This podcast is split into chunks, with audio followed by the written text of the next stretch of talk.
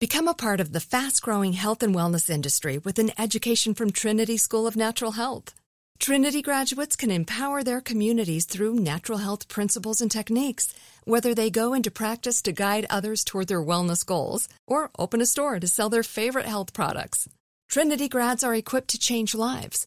With 19 online programs and flexibility to fit your busy schedule, including the popular Certified Natural Health Professional, you can get the training that helps you turn your passion into a career. And here's the best part you can earn the certification in less than a year. From herbology to naturopathy and health coaching, Trinity allows you to make a meaningful difference by helping others live healthier, happier lives. Don't wait any longer to pursue your passion for natural health. Enroll today at trinityschool.org. That's trinityschool.org. Hey everyone, this is Jodie Sweetin from the podcast How Rude, Tanneritos. I've been needing a quick getaway with my family, and the 2024 Hyundai Santa Fe is the perfect vehicle to take us there. It has standard third row seating, so I'm able to pack my entire family, plus pets, in the car while also having enough room for our camping essentials. Available HTRAC all wheel drive will get us through any dirt trails, and available dual wireless charging pads will ensure we never have to worry about getting stuck with a dead phone in the middle of nowhere. Visit HyundaiUSA.com or call 562-314-4603 for more details. Hyundai, there's joy in every journey. I'm Lori Gottlieb. I'm the author of Maybe You Should Talk to Someone, and I write the Dear Therapist advice column for The Atlantic. And I'm Guy Winch. I'm the author of Emotional First Aid, and I write the Dear Guy advice column for TED. And this is Dear Therapists. Each week, we invite you into a real session where we help people confront the problems in their lives and then give them actionable advice and have them report back to let us know what happened when they did what we suggested. So sit back and welcome to today's session. This week, a woman who wants to have a better relationship with her angry older sister wonders if that's possible. I feel so attacked by her and her emails that just she's made it clear my vision and my view of the past is the right one and the correct one, and yours is not. First, a quick note Dear Therapist is for informational purposes only. It does not constitute medical or psychological advice and is not a substitute for professional healthcare advice, diagnosis, or treatment. By submitting a letter, you are agreeing to let iHeartMedia use it in part or in full, and we may edit it for length and clarity. In the sessions you'll hear, all names have been changed for the privacy of our guests.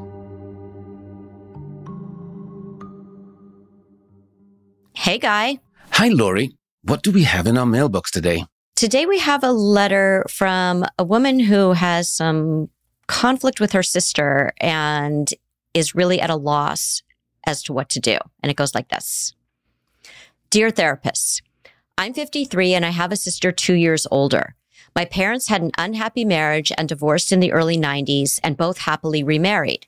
It was pretty difficult growing up lots of arguments between them and yelling and fighting. My sister and I were close and got along well growing up, but we drifted apart once she went to college.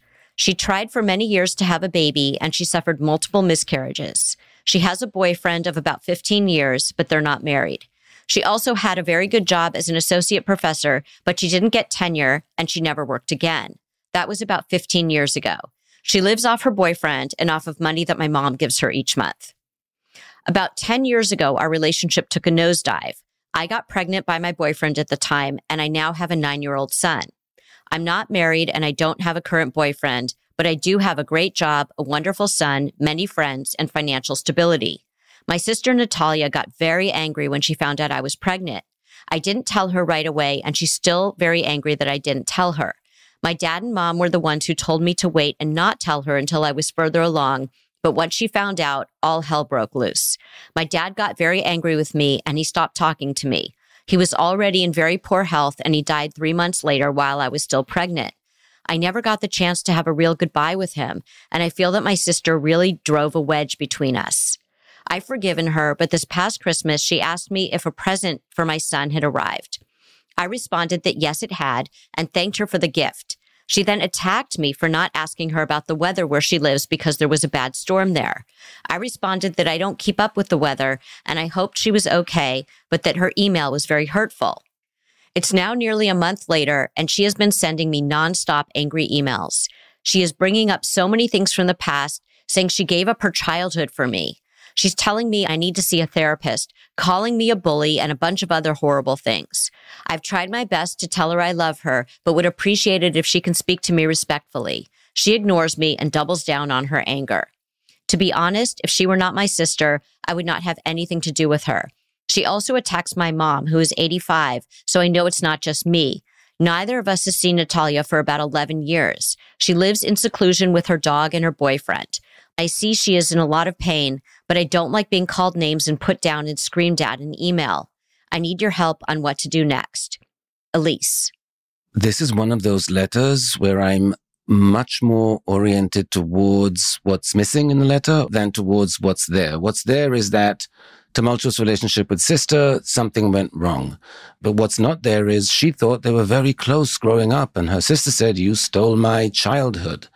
And a lot of contradictions and different perspectives are coming through here with the sister, with the parents. People are seeing things in different ways. And so for me, I really have a lot of questions. So we can start to get a sense of what the story actually is, because it's clear that she has a much different perspective than her sister does. Yeah. And I don't think this is just a story about the two sisters. I think this is a story about the entire family and the dynamics that went on and maybe continue to go on between them.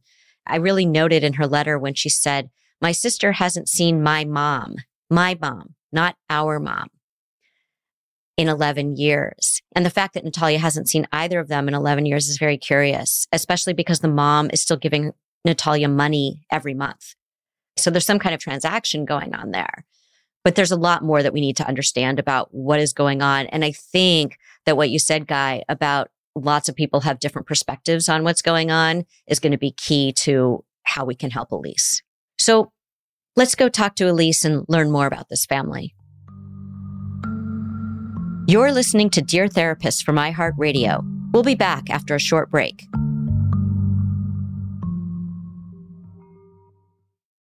This show is sponsored by BetterHelp. People don't always realize just how much their negative thoughts and experiences stick with them and weigh them down. You may find your brain constantly running through a highlight reel of bad moments. That comment your friend made last week that hurt your feelings, that frustrating thing your mom does, or that silly thing you said in a meeting. Maybe it's time to get it all off your chest, whether it's a tiny annoyance or something much bigger. Talking about it can give you some relief and lead you to a potential solution. That's where therapy comes in. It's a safe space to share whatever's weighing you down and learn to process it so your internal highlight reel can focus on the good stuff. And BetterHelp offers affordable online therapy on a schedule that works for you. Connect with a licensed therapist by text, phone, or video call. Start the process in minutes and switch therapist anytime. Let it out with BetterHelp. Visit betterhelp.com slash deartherapist today to get 10% off your first month. That's betterhelp, H-E-L-P dot com slash deartherapists. Become a part of the fast-growing health and wellness industry with an education from Trinity School of Natural Health.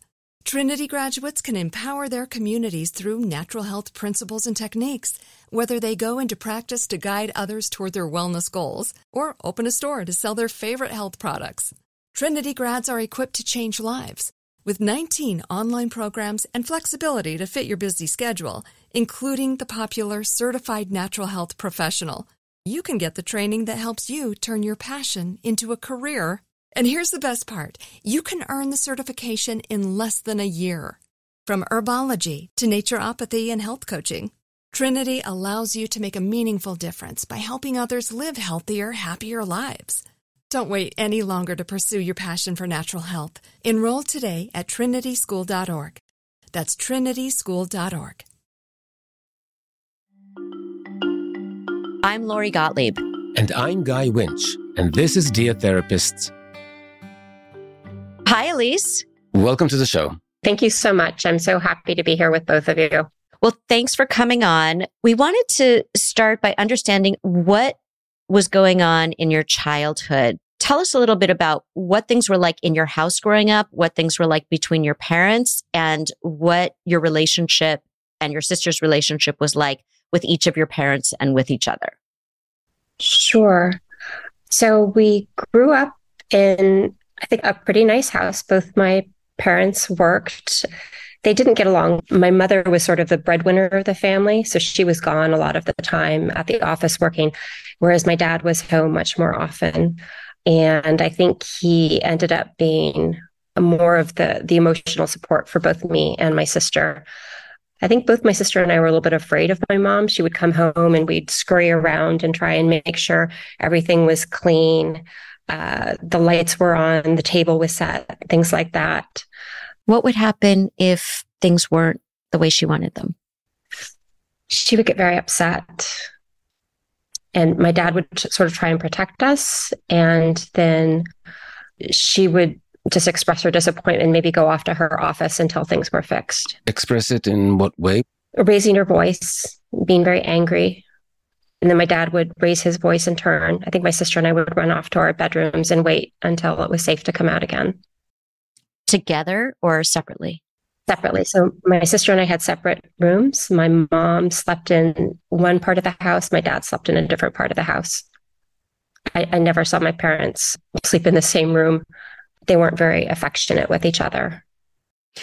When your parents would fight or when your mother would get angry with the two of you, did you and your sister ever support each other or talk about what was going on?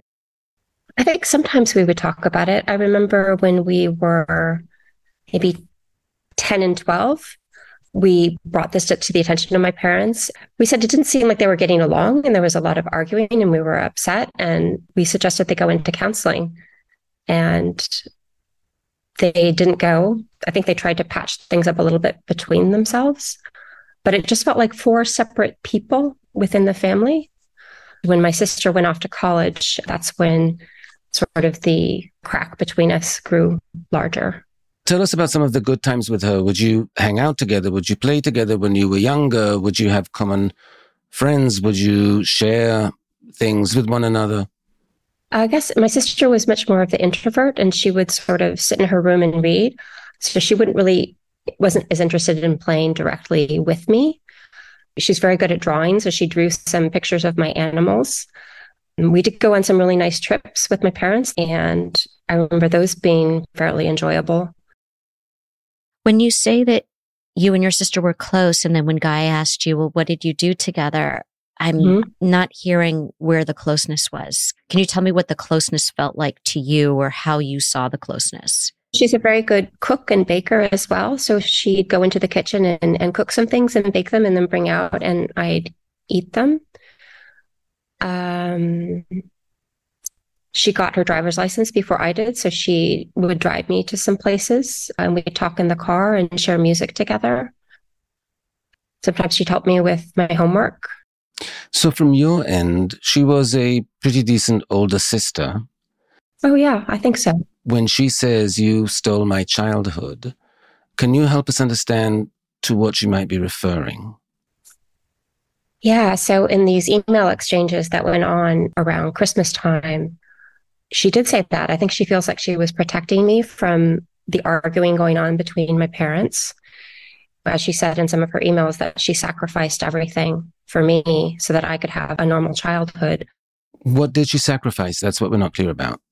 Yeah, I, I don't know. I tried to find out in the emails a little bit, but she kept like going back to just being very, very angry, you know, in all caps, that she felt like I'd stolen something for her. She'd given everything to me.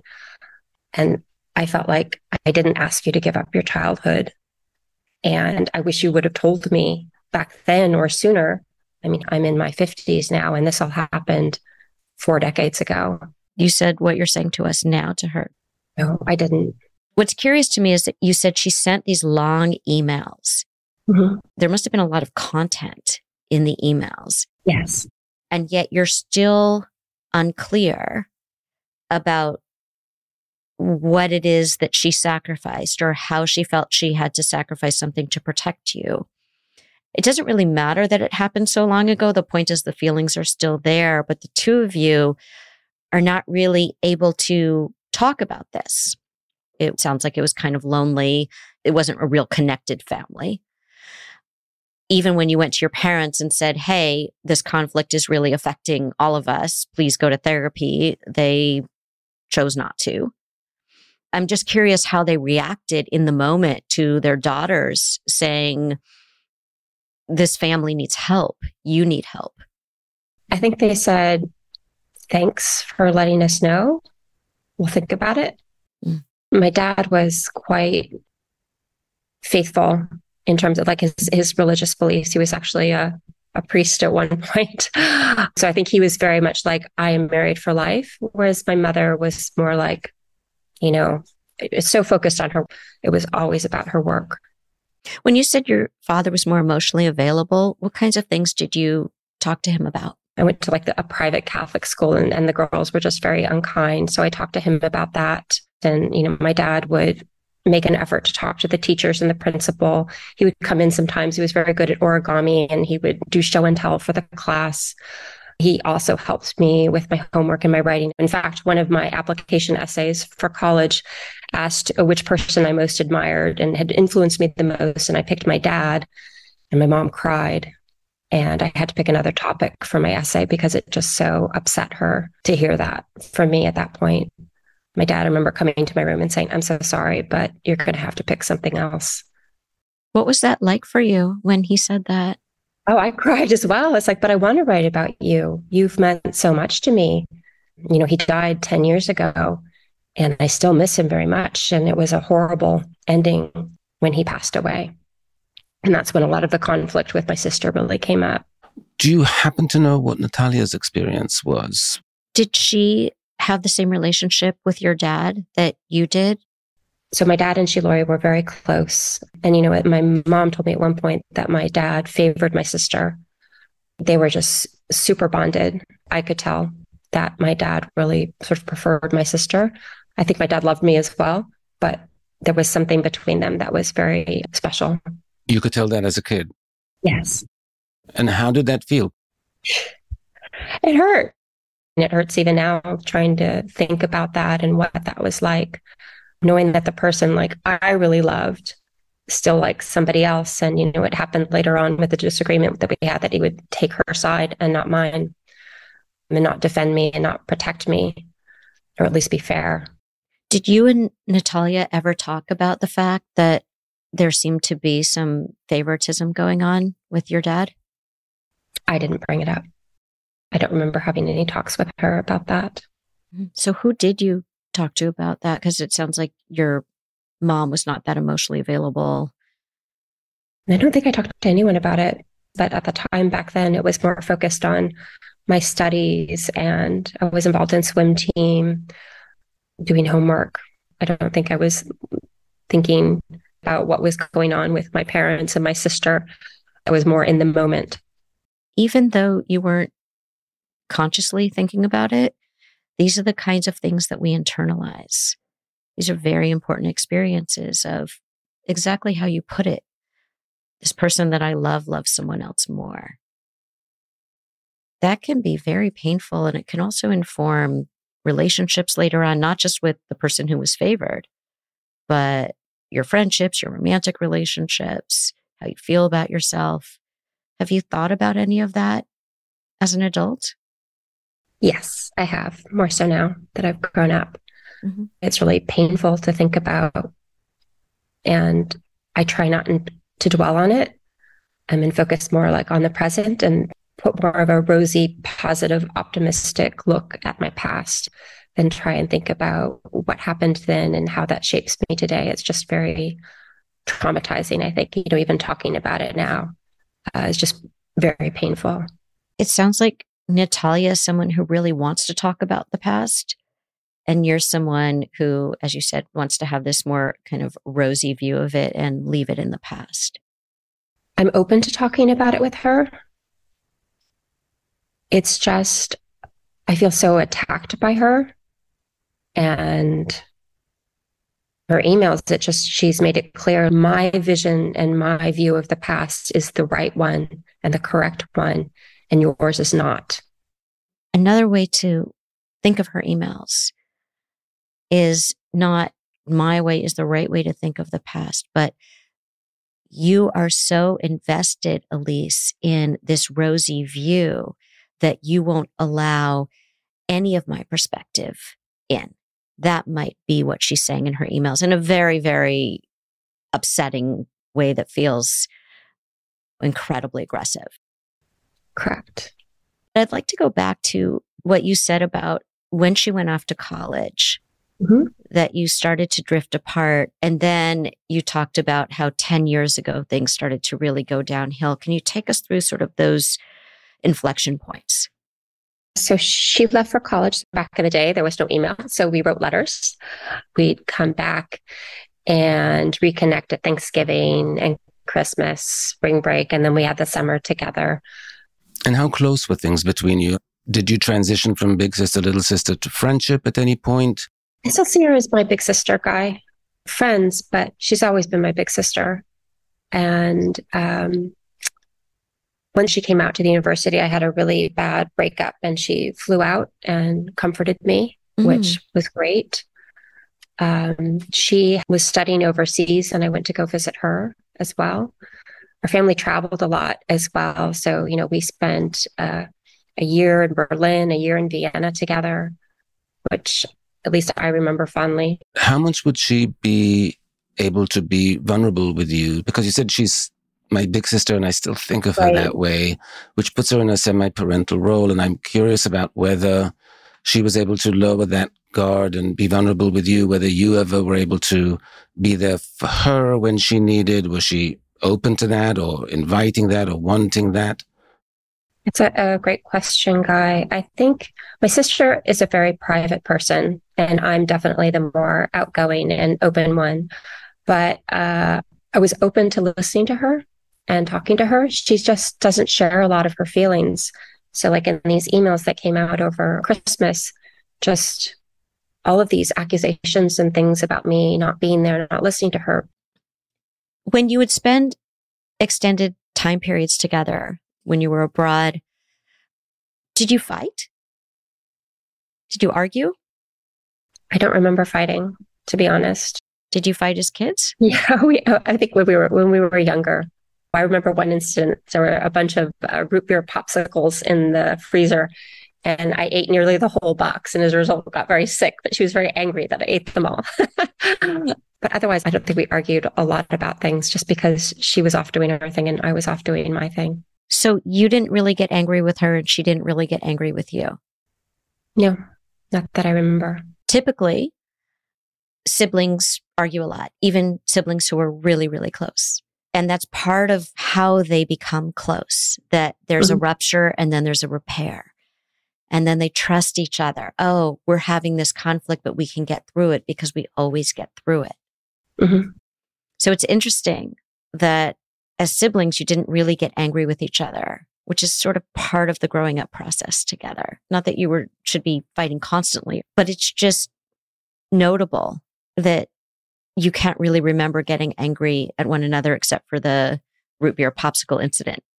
Once she broke my Madonna record, I was upset about that. But I guess I just, just like for me as a person, maybe Lori, I just sort of tend to more think about the positives and not try and dwell on what I was mad about and what I was angry about.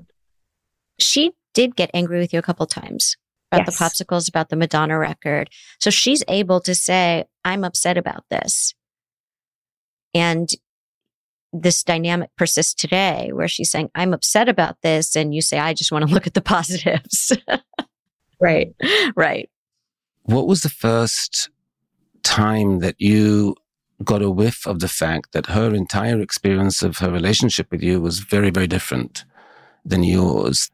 When was the first time that she started to really show you? I have a lot of feelings that I haven't been talking about. Here they come. Wh- wh- When did that start? Now that you mentioned that, we were on a train on a trip, and I remember my sister saying, You know, Elise, dad has always been an alcoholic. And that was back when we were in our 20s. And what was your reaction to that? Was that news to you? I was shocked, but then I started putting the little dots together and remembering how there was always a lot of beer in the refrigerator and then there wasn't. And then there were empty alcohol bottles in the garbage can. But I just wasn't really thinking about that. Why was she saying that to you at that time? I think she's trying to shock me into saying, you know, things aren't what you think they are. Your memory is not what you think it was. So that's the issue. What's coming across, certainly from the stuff that you're telling us about today, but really all along that she was feeling that I'm living in a different reality, in part in her head because I'm the older sister slash co-parent. So I have to be aware of everything that's going on. I can't have my head in the sand or have this idealized version of things or ignore things because I have to be the big sister in a way. It's almost like she assumed this burden and now she's very angry at you for having it. But obviously it wasn't one that you offered her that she'd, which one she took. But she started even in your twenties sharing, I have a very different perspective on life and our experiences than you. Yours are quite rosy and idealized. Here's mine. Did that make you curious to ask more and find out more from her? Yes, I did start asking more questions, asking how could you say something like that? She said, remember saying, you know, our childhood was really miserable, Elise. I don't know where you're coming up with all these visions and ideas that it was anything other than miserable. And I would come back with, but I don't think it was that way. We look at all these trips we've been on and we've done all these great things together, and our parents were doing their best. And she probably thinks I was delusional. Were you clear that what she was saying is our childhood was miserable for me, Elise? I think, you know, Guy, at that time, I didn't validate her enough. I was more into what was m- my reaction and trying to defend our childhood rather than being in that moment with her and saying, tell me more. Right. And, you know, which now I could do a bit better. But back then, I was still just in my 20s. And I think dealing with the shock of that. What do you mean by shock of it? Because you were aware of some of these things too. Right. I guess shock that somebody would point it out. Somebody's going to point out the elephant in the room. There's often one person in the family. They're known as the identified patient. We call them the IP. And they're the ones who say, Hey, wait a minute. Something's not right here. And everyone says, Oh, no, no, no. Look at all the trips we've been on. Look at our parents doing their best. Look at all the opportunities that we have had. We have a roof over our head and food on the table and hardworking parents. And so that person becomes the crazy person, the person who brings this up and says, well, wait a minute. Dad was an alcoholic and mom was working all the time and our parents fought every day and it was a living hell for me. And I think that that has persisted. You dealt with the hurt and the pain by denying it. Oh, I don't want to look at that. And she mm-hmm. dealt with it by saying, I'm going to kind of go off and do my thing, but I'm also going to be a truth teller at some point. And when she tries to do that, the family ignores her. I think that's correct, Lori. I think she does feel deeply ignored. I mean, she doesn't talk to me. She doesn't talk to my mom. She didn't really talk to my dad while he was still alive. I think she buries a lot of this deep inside of her. And then when it comes up, I guess she just lashes out because it's so much for her. I think that part of her perspective might be today you were able to be in denial and have a quote unquote good childhood because of me, because I was on the watchtower, because I was looking after you, the bread that I made for you and those kinds of things. There were things I did to distract you from what was going on in the house. I didn't point out when dad was getting tipsy or drunk. She went to her room to escape the misery and you didn't have to because you didn't see it. And I think her experience is she's the one that enabled that for you and you didn't realize it.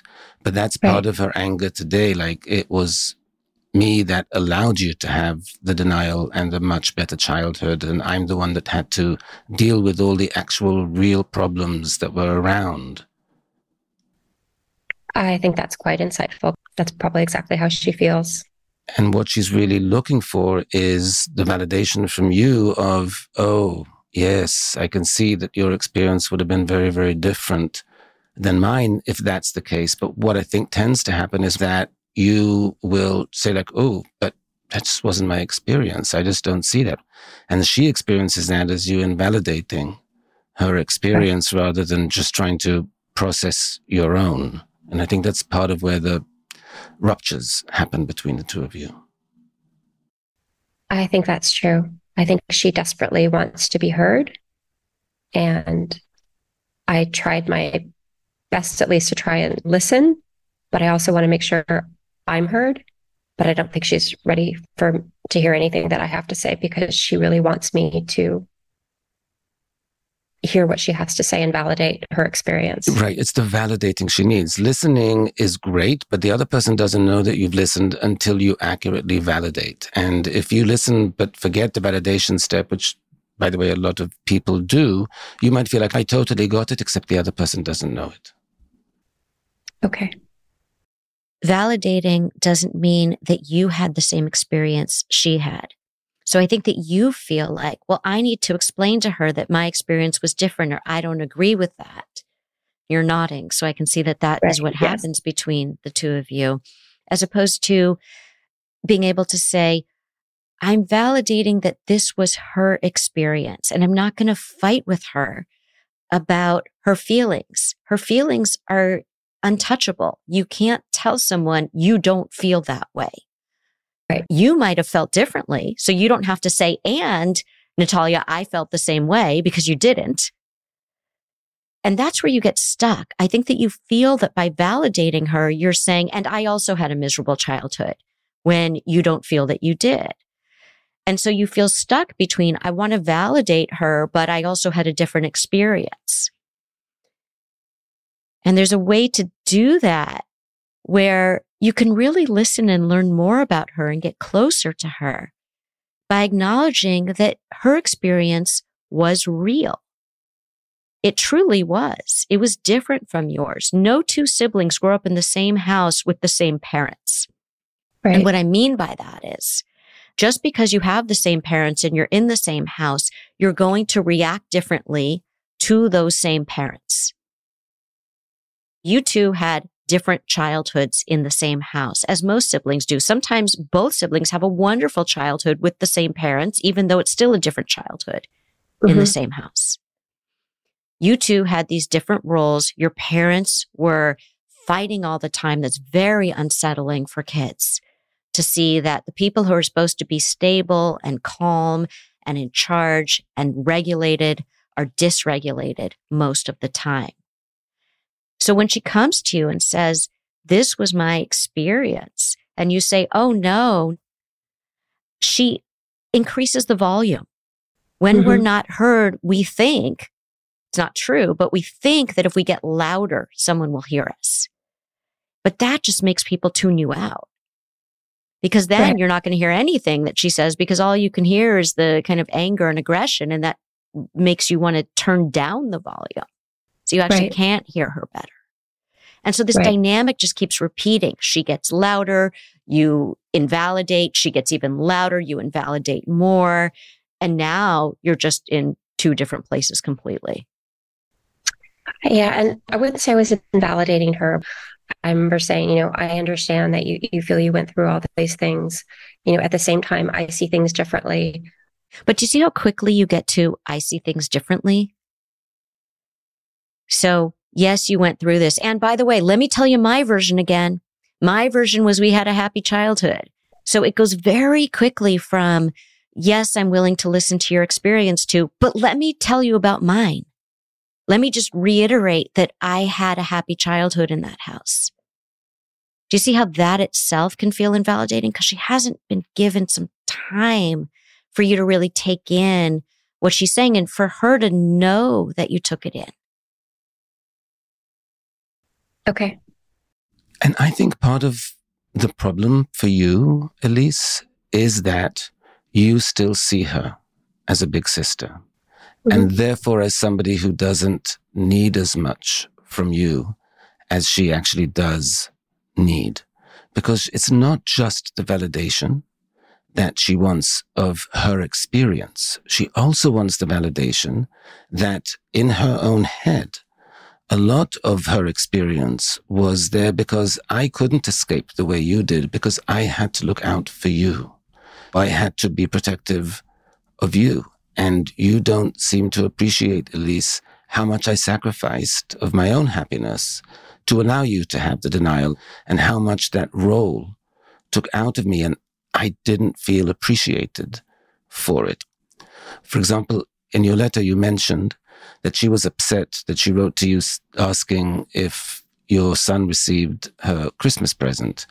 And I think that her experience is that was a big gesture on my part to send Christmas presents to your son because I'm still very much hurting from all the miscarriages and the fact that I don't have a child and you do. So it's actually difficult for me to be supportive and to do these things. And so, yes, I really need the acknowledgement because I am again going out of my way and putting myself in emotional discomfort for you in her head.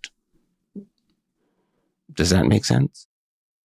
That makes sense now. And I think knowing now and what's happened is she's just still very much grieving the fact that she couldn't have a child.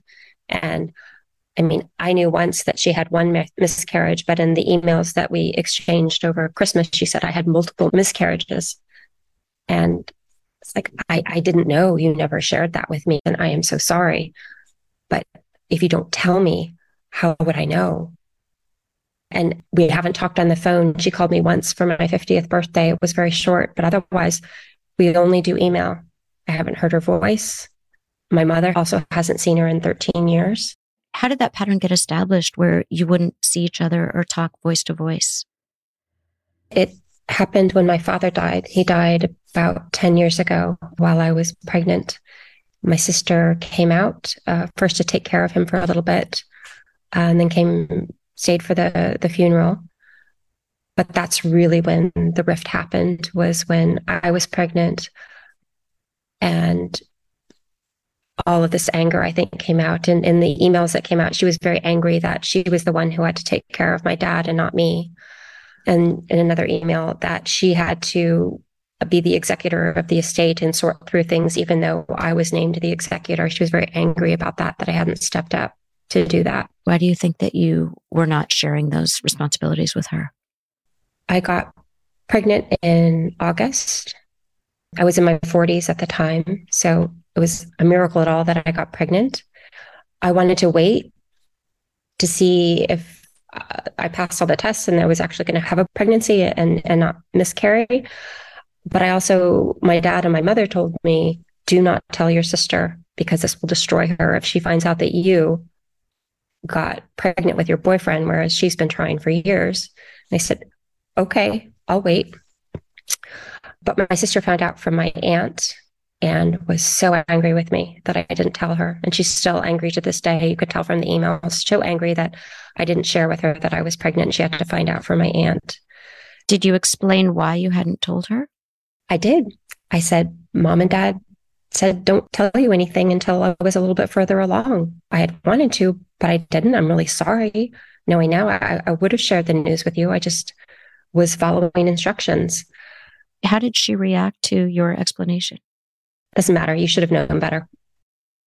If your parents hadn't said something, what would you have done? I'm a very open person. So I was, I would want So she was right. You did know better, but you just went on based what your parents were saying. That's right. They both said, do not tell her. But did you say that to her? Like, you're right, Natalia. I did know better and I was going to tell you and I shouldn't have listened to them. That was a mistake. I didn't say that she was right. I was, you know, arguing with my boyfriend at the time. It was an awful situation I was in. We had agreed to have a baby and then I got pregnant and then he was telling me to get an abortion. My father was dying, was not in a good place at my job at the time. It was not at the top of my mind thinking about other people and when I should be informing them of my pregnancy. I'm just thinking about the whole dynamic that was established very young with the two of you that you didn't know about. So, one of the things that makes this hard, I think, especially for you, is that you didn't ask her to protect you. You didn't ask her to do any of this. And she feels like, well, I did the right thing. I was the noble person here. Right. And when it came to the pregnancy, I think that this dynamic continued, this pattern of we're adults now and I've always protected you from mom and dad.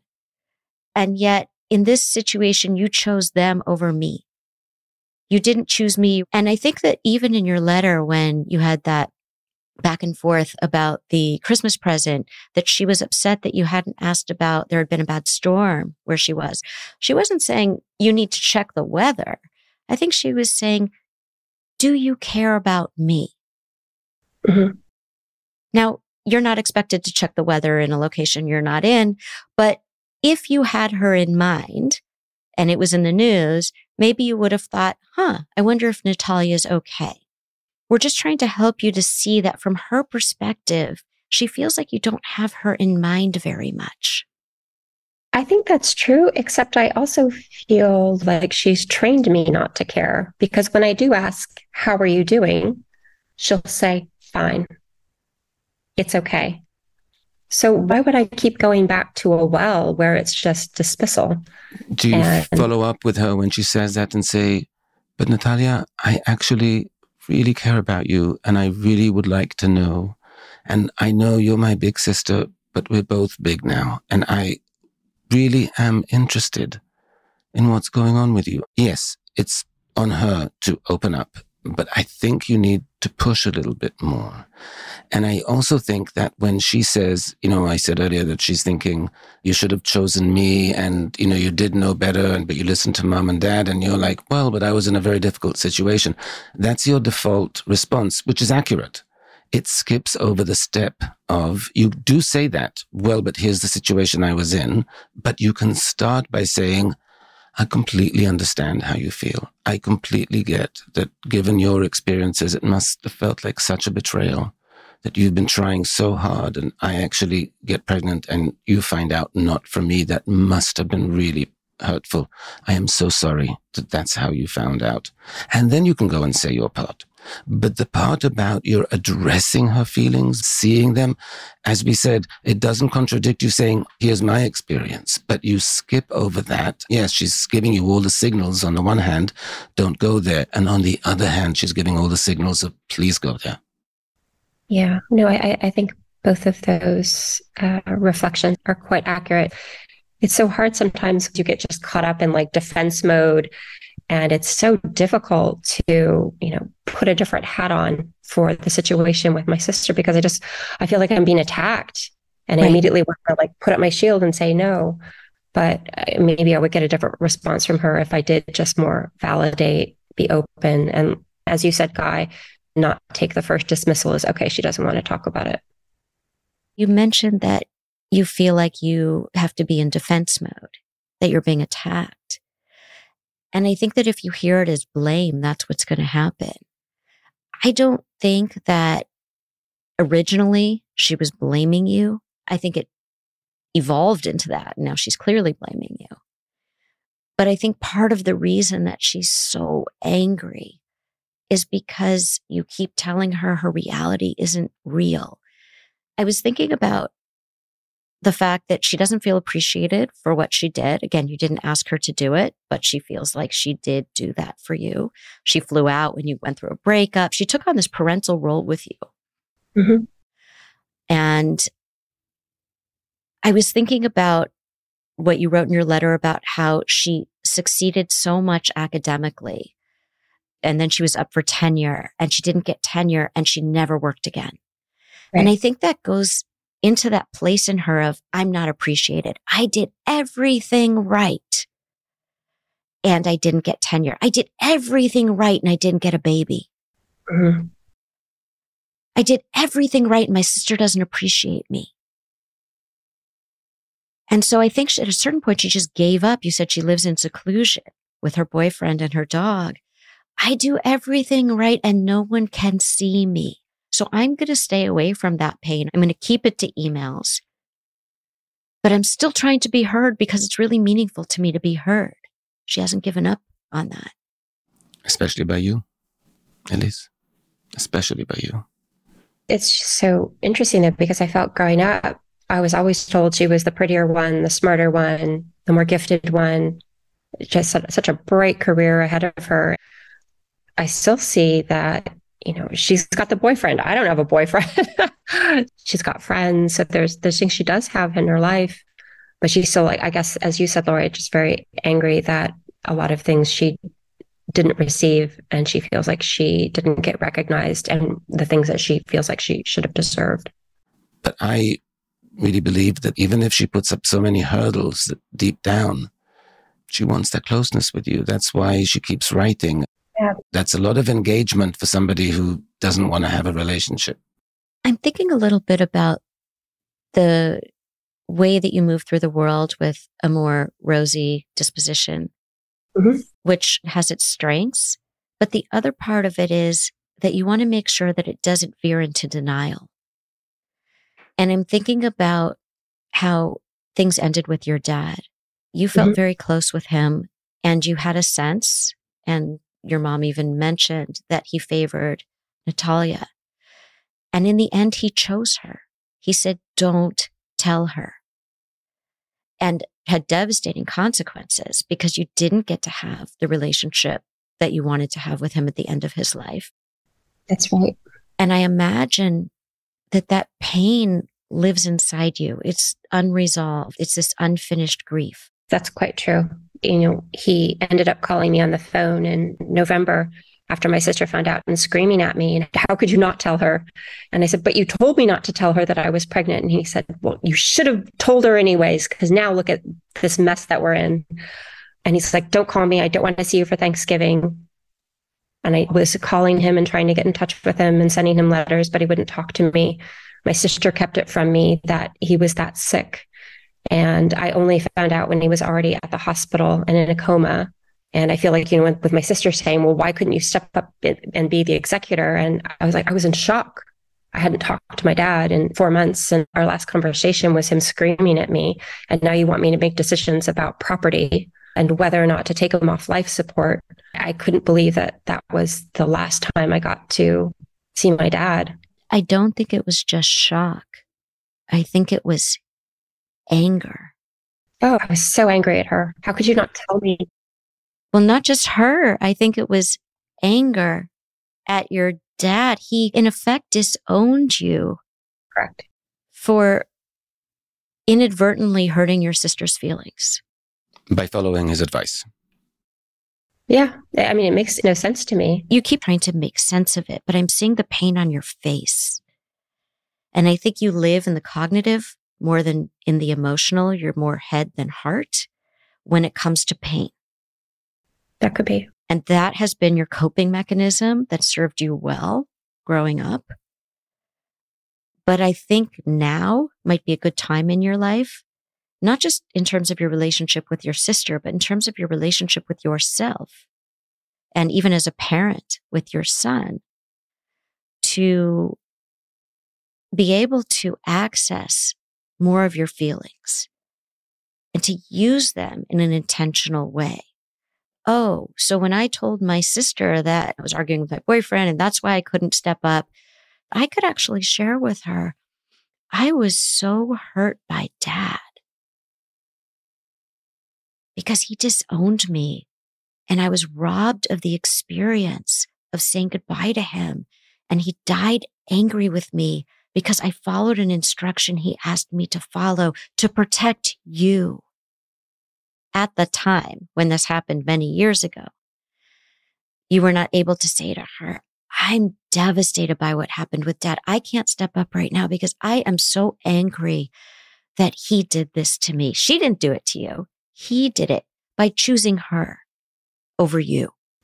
Yeah. And so there's all this kind of misplaced anger in the family. People are angry with different people instead of being angry with the people that maybe they should be angry with.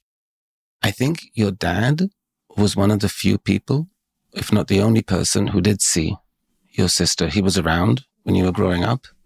And I think he did see what she did as the older sister, the sacrifices she made. And I Mhm. think that was part of the closeness that they had. He was much more clued in to her feelings and her sensibilities than anyone else in the family, which is why that warning came out to you. And then when she hears and she's so devastated, he just feels so bad. He just lashes out in anger without really adjusting for the fact that that was his advice in the first place. But I think that's in part why they had that bond because he saw and no one else saw.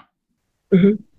So when your dad died, he was watching out for her heart and then he's gone. And then the three of you are left.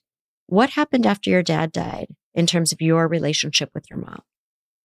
It was strained for a while. We've never been really close. My mother is not a very like emotional person. She's much, much more in her head and she's very analytical. She lives close by, so I'm able to see her. I talk to her either through email or texting or on the phone, I would say every single day. We're so I guess from that perspective, we're close. Does she have a relationship with your child? she's not the doting grandmother. She will sort of buy him a gift, but she's not one to take him to the park or offer to babysit. She sees him, I would say, every few months or so. Even though she lives close? Correct. What is that like for you? That's a great question. I wish she were different, but I've just sort of accepted this is the way she is. She's not going to be that sort of grandmother who attends the concerts and asks about how he's doing in school. Elise, you know, this yes. is the this is the analytical part that you inherited from your mom. Okay. My question was not how do you make sense of it or how do you live with it, but what does it feel like to you to know that she's close and you're a single mom you have this beautiful child and she's not involved in his life. It hurts. It's disappointed. I mean, she says she loves her grandson, but I don't see that in her actions or her words or her voice. And it hurts. And I guess I choose not to think about it because it is so deeply painful. And maybe what I've learned during this talk with you all is I do just sort of dismiss my own painful feelings and don't dwell on them because it doesn't feel like it serves me. It just makes me feel worse. And this is what drives Natalia crazy. I think you're right, Lori. Because there's so many layers here. When you see your mom operating as a grandmother and she's not warm and she's not close and she's functional, it brings up, yep, that's what it was like growing up with her as a mother. So it's not just that you're not reflecting on your experience as a mom to see how your mother's relationship with your son is like, but you're not even taking it to the next layer, which is, and let me reflect on my experience was like, because the same disappointment I have for my son, I probably experienced or didn't because I was distracting myself from it and not dealing with it. And again, that's the same tendency of I'm going to just put that aside and just not think about it because that's easier. Right. Well, I'm trying to be a different parent myself. I purposely play with him, talk to him, communicate with him, validate his feelings, which surprises my mother. She's like, Why are you taking him to all these places and doing all these things? I'm like, Because that's what I think being a good mom is about, is building that, you know, that connection. You say and, that to her? Yeah. Does she see the subtext or no? I don't think so. I don't think she goes that deep. Mm. She's super smart intellectually, but just doesn't go into the the feelings about people. But again, this is sort of a cognitive explanation because that's what a good mom does. I'll bet that when you're taking your son to all these different things and you're connecting with him and you're listening to him and validating him, that that feels healing to you. It does. And it's enjoyable. You enjoy your role as his mother, but it also heals something because you're able to give something that you didn't get. Very true. And I wonder if you spend any time in those feelings of, I'm grieving, but I'm healing. And when you're at the park with him or you're taking him to wherever you take him that is enjoyable for him, do you ever sit there and just think, what am I feeling right now? And maybe you want to spend a little more time there in the moment with him and get in touch with your feelings. That's a great suggestion. So I'm curious how this works with your mom and Natalia.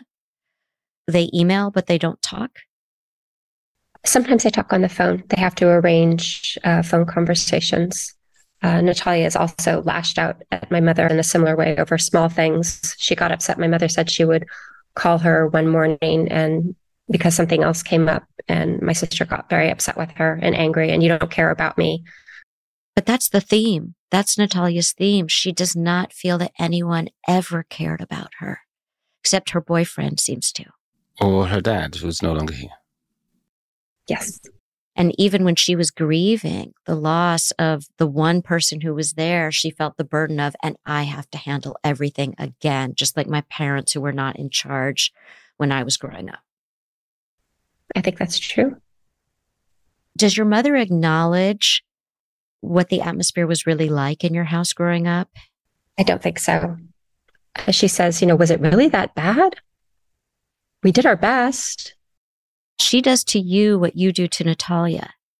Mm-hmm. And also, your mother, as you said, was scary to you.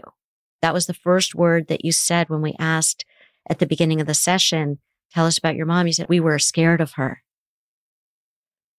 So she doesn't acknowledge any of that. And she says, we did our best the way you say to Natalia, mom and dad did their best. Mm-hmm.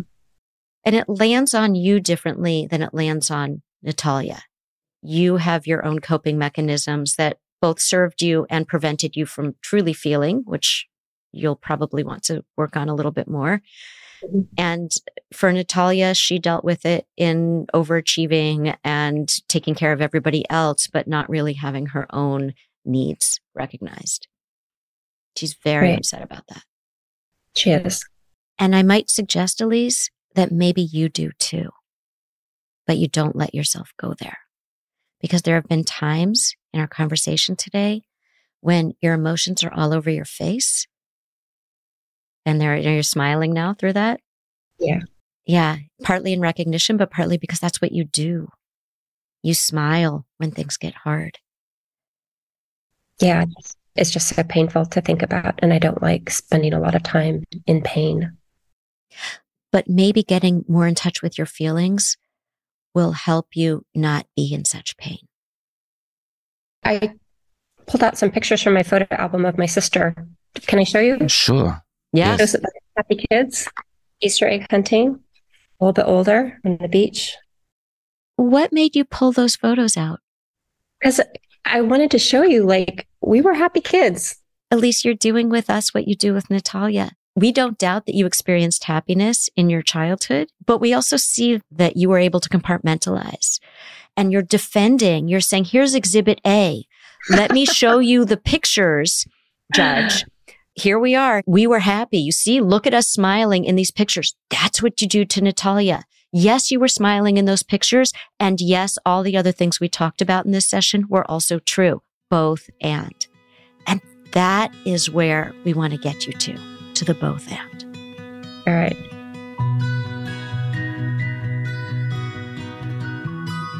So, Elise, we have some advice for you. We would like you to write an email to your sister. We'd like you to say some version of you've been thinking about her a lot and you've been doing a lot of reflecting and you've come to realize more about how much of a sacrifice she made when you were growing up, how much she was looking out for you and how much her protection and sacrifice allowed you to have a much better experience in childhood than she did. Not that it was great, but it was a better experience. And you're seeing that that cost her. And it's something you hadn't seen before and hadn't fully appreciated before, but you're seeing it now. And you can also say, and I'm just now getting in touch with my own feelings. And it's been hard for me. And so I definitely know that I didn't do a great job of being there for yours, but I think I can do that better now. For example, I really should have listened to my instincts when I got pregnant because you were the first person I should have called because I know what you went through in trying to get pregnant. You should have heard it from me. I'm so sorry. I didn't tell you first. And you're right. I wasn't there for you when dad died. And I know how close and special your relationship was. So I can only imagine how big a loss that was for you. and how much support you needed at that time. And I realize in general that I had a big sister who was looking out for me when I was growing up. You didn't have that. You were all alone in a difficult situation. And I really hope that maybe you can give me another chance today to really listen and to be there for you in ways that I haven't been able to be before. You don't have to justify or explain anything. No pictures. Right.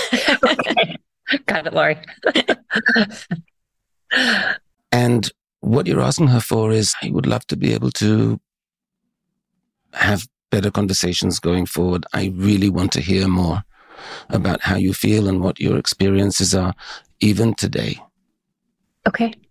She might respond with another tirade of anger. Like, now you're writing this all these years, where she just kind of vomits out all the complaints. If she does that, your response to that, because I think she's testing. If she does that, she'll be testing you to see really you're listening or you're going to start explaining again and telling me that no i'm telling you i was miserable and you're like no but our childhood was good for me. Like that's the fear. So right. if she comes back with this full tirade you have to just do another round of it. I understand that this is what this was like for you and i can get how angry you are and how much you have felt disappointed and let down by me over the years i get why you're so angry and I'm really glad you're telling me this because now I'm able to hear it and understand it differently. So don't worry about her tone. Don't worry about the kind of language she uses. At a certain point, you will. But right now, if she feels understood and heard, you're going to say, thank you. Thank you. Thank you. Thank you for telling me this. Okay. If she doesn't respond at all, then we think like once a week for a while, you should just text her and say, I was thinking about you and I just wanted to check in and see how you were. And I would add to those texts just a line of, I'm doing so much thinking about our childhood. So she understands that things shifted because she has to understand why it's worth a while to try it again because things shifted. So validating her, show that I'm listening to her, don't talk about me. Well, you talk about you in the sense of I've been doing a lot of reflecting. I see that I wasn't really open to hearing your pain because I have trouble with my own pain. And that would be a great way to express it to her. Our mom was not very good at expressing emotion. She was very analytical and I've adopted that way of being. And I realized that I have not been able to acknowledge your pain or mine, even if they might be different. Okay. Okay. And this leads me to part two of the advice. There are three parts. Part two is we didn't ask you about this in this session, but you did say in your letter that she calls you a bully. Mm-hmm. And we are just guessing that maybe what she means by that is that you both have the experience of the other person as shutting you down. She spews all this venom at you and you feel like she's a bully. And she feels like you're trying to ram your version of childhood down her throat so aggressively that she experiences you as a bully.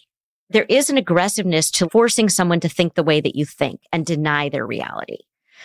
And I think you do that as much for yourself as you do for Natalia. You're trying so hard to convince both of you that it was okay. Because that's been your coping mechanism that has in some ways worked to your advantage and in some ways not. So the ways that it has not has been you haven't really made room, not only for Natalia's feelings, but for your feelings. So when Natalia shares her pain with you, we'd like you to look for an aspect of your own pain in what she's saying. Yours might look different, but we've learned in this conversation that you do have some pain that mm-hmm. it's very hard for you to sit in your pain because it feels so uncomfortable because that was how feelings were dealt with in your family.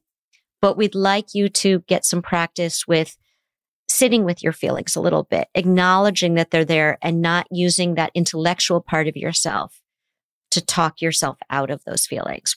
And partly as a parent yourself, so that you model something different for your child until you can get in touch with your own feelings. Okay. yes. And so as part of that, this is leading into task number three. We feel like you really haven't dealt with your feelings around your father, that he was this person that you could go to emotionally in the family. And yet he also favored your sister and he also had a drinking problem and he abandoned you when you inadvertently and on his advice ended up hurting your sister. And you didn't get any kind of goodbye with him, any kind of repair with him. So we'd like you to write a letter to your father and really go into the feelings part where you express to him what you weren't able to express to him before he died. I loved you so much.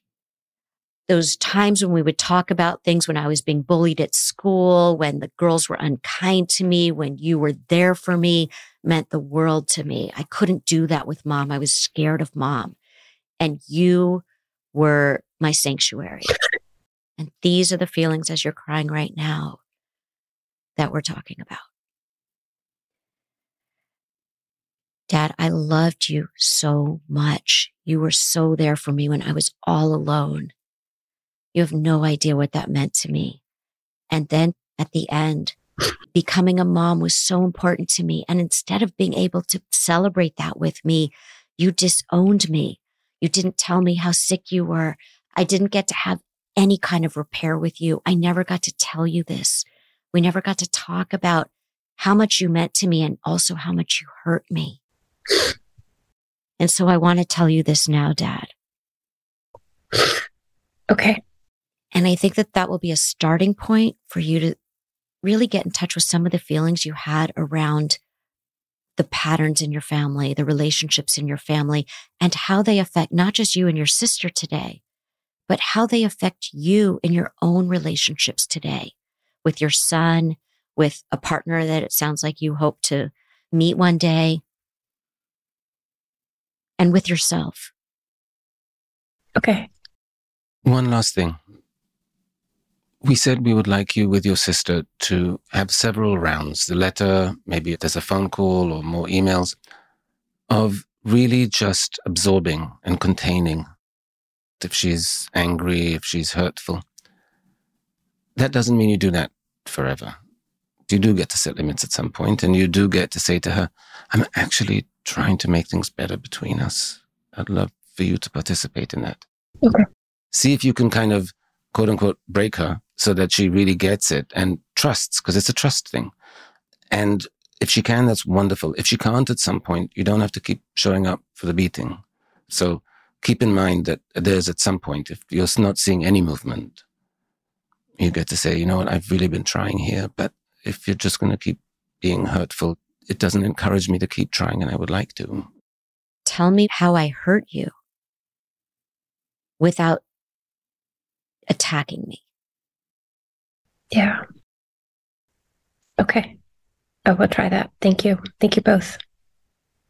Really appreciate it. I really appreciate your time and all your advice and helping me to see things from her perspective. I don't think I would have been able to without hearing and talking with both of you. And we're also helping you to see things from your perspective that you've been pushing down for many decades. Yes. Very true. We'll be thinking about you. We really hope it goes well. I so appreciate you. It was really wonderful to speak with both of you. I appreciate your time very much. Thank you.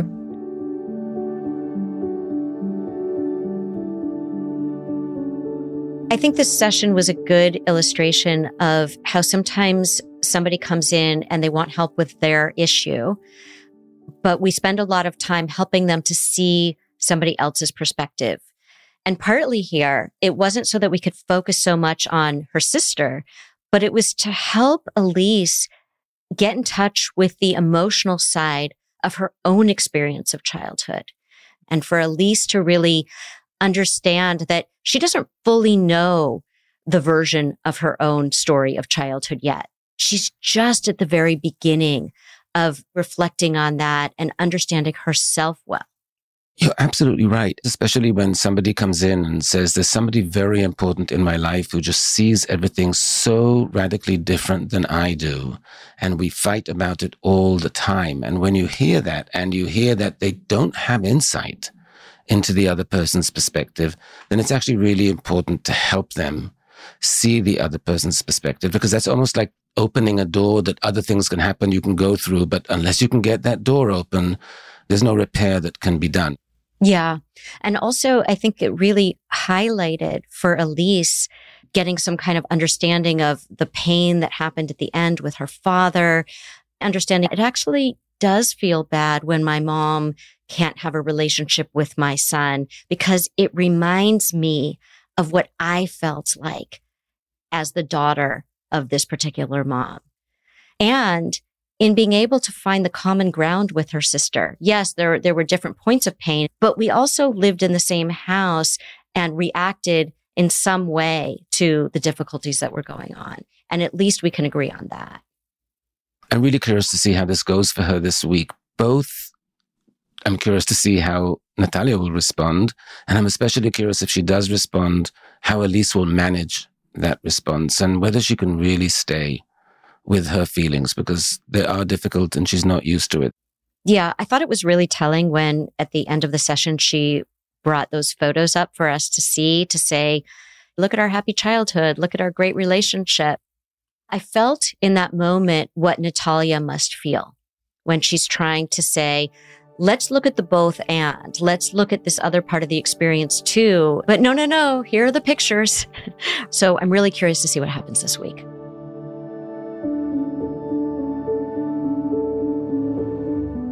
You're listening to Dear Therapists. We'll be back after a short break.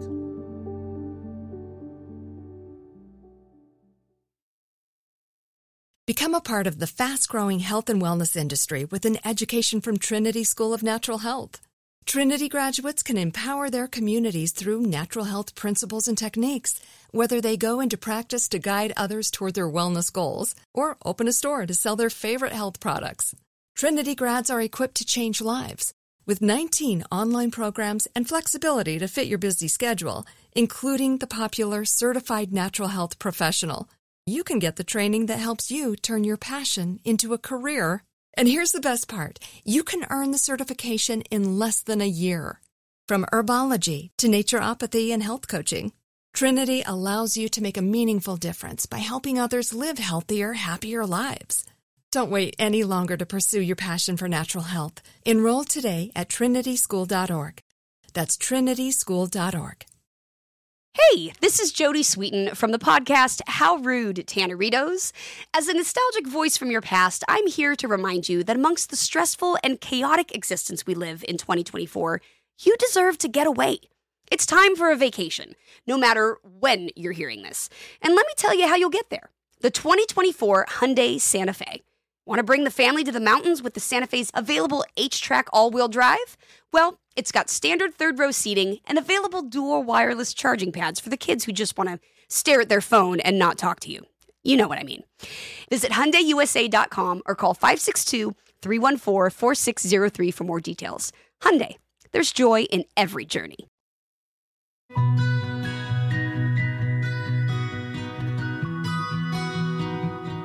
So, Guy, we heard from Elise, and I'm curious to see how things went with the assignments we gave her. Dear Lori and Guy, thank you again for taking the time to listen to my story and offer me some advice and a bit of homework to try and help me. Your first assignment was to write an email to my sister and validate her experience and feelings. I did my best to come across as truly heartfelt, warm, conciliatory, and inviting future conversations with her. I've not heard back from her since I sent that email a few days ago. I do intend to follow up with weekly friendly short check ins, as you both suggested, in case there continues to be no response from her. Your second task was to look more deeply into my own feelings and work on my ability to express them better. I realized from our talk that I do tend to focus on the good and dismiss the bad. In my life, I've done my best to quickly get rid of bad feelings like anger or sadness. After we chatted, I reflected and realized that I had talked about how great a sister she was and how little we fought. Well, I remember now some of the negative things between us, like how we were washing dishes one night, argued, and she threw a pot of water all over me. I remember a huge fight we had when I was in second grade, and I ended up in the emergency room with 14 stitches on my arm and a few on my face. And when she was angry with me, she'd lock me in the garage. Later on, when I was struggling and fighting with my ex and being a single mom, she told me I was probably not capable of being a good mother and that I should put my baby up for adoption. So you both seemed quite perceptive to this aspect of my personality that I tend to bury my pain in bad memories. I need to work on that. Your third and last assignment was the most painful, which was to write a letter to my dad expressing both my love for him, yet also how much he let me down and abandoned me. How he chose my sister over me, and how he refused to reach out to comfort me, knowing how much pain I was in. This was the most painful part of your homework, and to be honest, I don't feel much better after writing it. It's been over 10 years since he died, and I'm so grieving and upset thinking about how his death unfolded. I do want to thank you both again for all your help and insights into my story. You both helped me reframe things. And though I can't repair what happened with my dad, maybe there is some hope with my sister. I do miss her very much, and it would be great if we could be real sisters and involved in each other's lives again. Bye for now.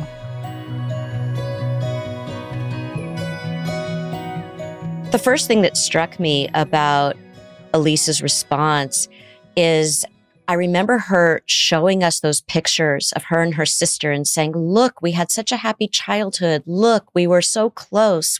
We had such a great relationship as sisters. And then to hear these stories that were not just painful, but they were extreme, locking her away, throwing a pot of water on her, telling her that she should put her child up for adoption. This is a very different version of events. So I'm glad that Elise is starting to see that there's another side to this relationship because her mom had this sort of always be happy attitude that she has adopted as well and needs to be able to see the reality of the relationship as opposed to just the sunny version. Yes, I was equally surprised because we were talking about this for quite a while. She had a lot of opportunity to have her memory jogged and to say, oh, you know what? I'm actually remembering one of the not great moments. But you're right. These are quite extreme landing in the hospital with 14 stitches to the arm, to the face. And had we heard this information, it might have shifted our perspective, both of the sister and certainly of the relationship and certainly of the extent to which Elise is good at ignoring the bad and focusing on the good. And our advice might have been different had we known that. I agree. I think we were wanting at least to explore how much flexibility Natalia had when she felt validated and heard. But now we're getting a different version of Natalia. And I'm not sure how much capacity Natalia has for this kind of reciprocal conversation, given how extreme her behavior has been, even as a child. So I think we might have given a different assignment in terms of what to do going forward with Natalia. And I think it also explains a little bit the dad's actions because if Natalia from the beginning had really big feelings about things and Elise didn't seem to have as big feelings because she was so good at the denial, then the dad might have been in the mode of having to soothe the child that's more emotionally volatile. And then right at the end of his life, when he was so angry with Elise for actually just following the advice he gave her, don't tell your sister you're pregnant maybe that was out of concern for the sister because she's more fragile. And he was used to just protecting the older sister because she was more overt in her feelings than Elise. So it was much harder to see when Elise was hurting. And he might have just replicated that same dynamic of let's tend to the squeakier wheel. He might have truly been frightened given Natalia's behavior of what she might do. Right. If she felt so much pain around her not being able to get pregnant and then her sister is and Natalia seems like she can be extremely reactive in unpredictable ways. And he might have been concerned about would she harm herself? What would she do to others? So going to that last assignment where Elise was saying writing the letter was really hard for her. And it didn't give her much relief. I think this is the first step is that you need to be able to get those feelings out as painful as they are and get clear about this is what I wish my dad had known. This is what I wish that I could have told him. And maybe understanding a little bit more about why he did what he did, not to excuse what he did or not to take away the pain of what he did, but to understand a little bit more about the pickle that he was in and the pickle that we were all in in the family. And I think it's very possible that because she wrote this letter, and she's thinking about these things that much like happened with Natalia, more memories of her relationship with her father might start to come back to her that makes the relationship with her dad much more mixed and ambivalent than she had presented to us based on the memory she had. So it's possible that that's one of the reasons she didn't feel relief because it's a much more complicated relationship with her dad than she had described as no, everything was great with us just this thing happened out of the blue. I think because he was the more available parent that she idealized her relationship with her father because we do that as children. When there's somebody that at least gives you something, then we idealize that parent as the good parent, the parent who saw me. And in some ways, I'm sure he did, but there were probably many ways that he didn't, especially because he was drinking. So I think being able to acknowledge, as you said, the complexity of the relationship might be really helpful for her instead of the idealized relationship that seems to have crashed all of a sudden at the end of his life. Maybe that complexity was there the whole time. And now she's just finally seeing it. And so maybe this is an opportunity for her to re examine all the relationships she has in her life and really try and look at all of them more accurately. I would strongly suggest she do that with the help of a therapist. Where this might lead for her is to a process of grieving in a way that will help her to move forward instead of staying stuck in these ideas about her childhood that she's been holding on to. Maybe she won't have the kind of relationship with her sister that she wants. Her sister just might not be capable of that. And there's some grieving there. Her mother, she's seen as a grandmother. She's just not capable of it. And the father, we saw what he was capable of or not capable of at the end of his life.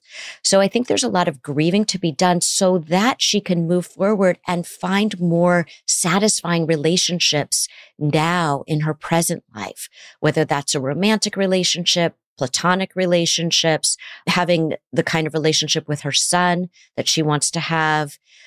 I think that that is the path forward for her, finding the kinds of relationships that she didn't have, but she's going to need to really do some grieving in order to move forward and make space for those new relationships that are healthier and more satisfying.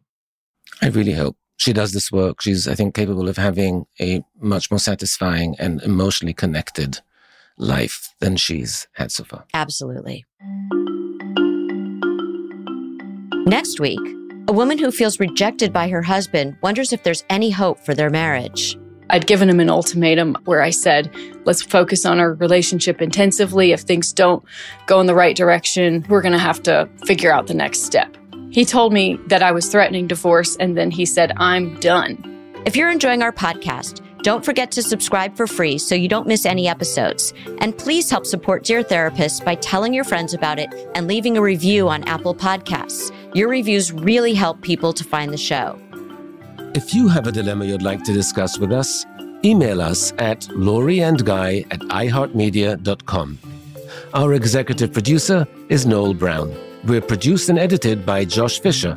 Additional editing support by Zachary Fisher and Katie Matty. Our intern is Alana Doherty. And special thanks to our podcast fairy godmother, Katie Couric. We can't wait to see you at our next session.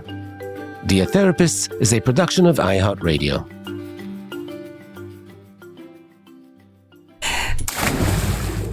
Fish food. This show is sponsored by BetterHelp. It's a simple truth. No matter who you are, mental health challenges can affect you, and how you manage them can make all the difference. That's why everyone should have access to mental health support that meets them where they are and helps them get through. BetterHelp provides online therapy on your schedule It's flexible, simple to use, and more affordable than in person therapy. Connect with a licensed therapist selected just for you. Learn more at betterhelp.com. That's better, H E L P.com. Become a part of the fast growing health and wellness industry with an education from Trinity School of Natural Health. Trinity graduates can empower their communities through natural health principles and techniques, whether they go into practice to guide others toward their wellness goals or open a store to sell their favorite health products. Trinity grads are equipped to change lives with 19 online programs and flexibility to fit your busy schedule, including the popular Certified Natural Health Professional. You can get the training that helps you turn your passion into a career. And here's the best part you can earn the certification in less than a year. From herbology to naturopathy and health coaching, Trinity allows you to make a meaningful difference by helping others live healthier, happier lives. Don't wait any longer to pursue your passion for natural health. Enroll today at trinityschool.org. That's trinityschool.org.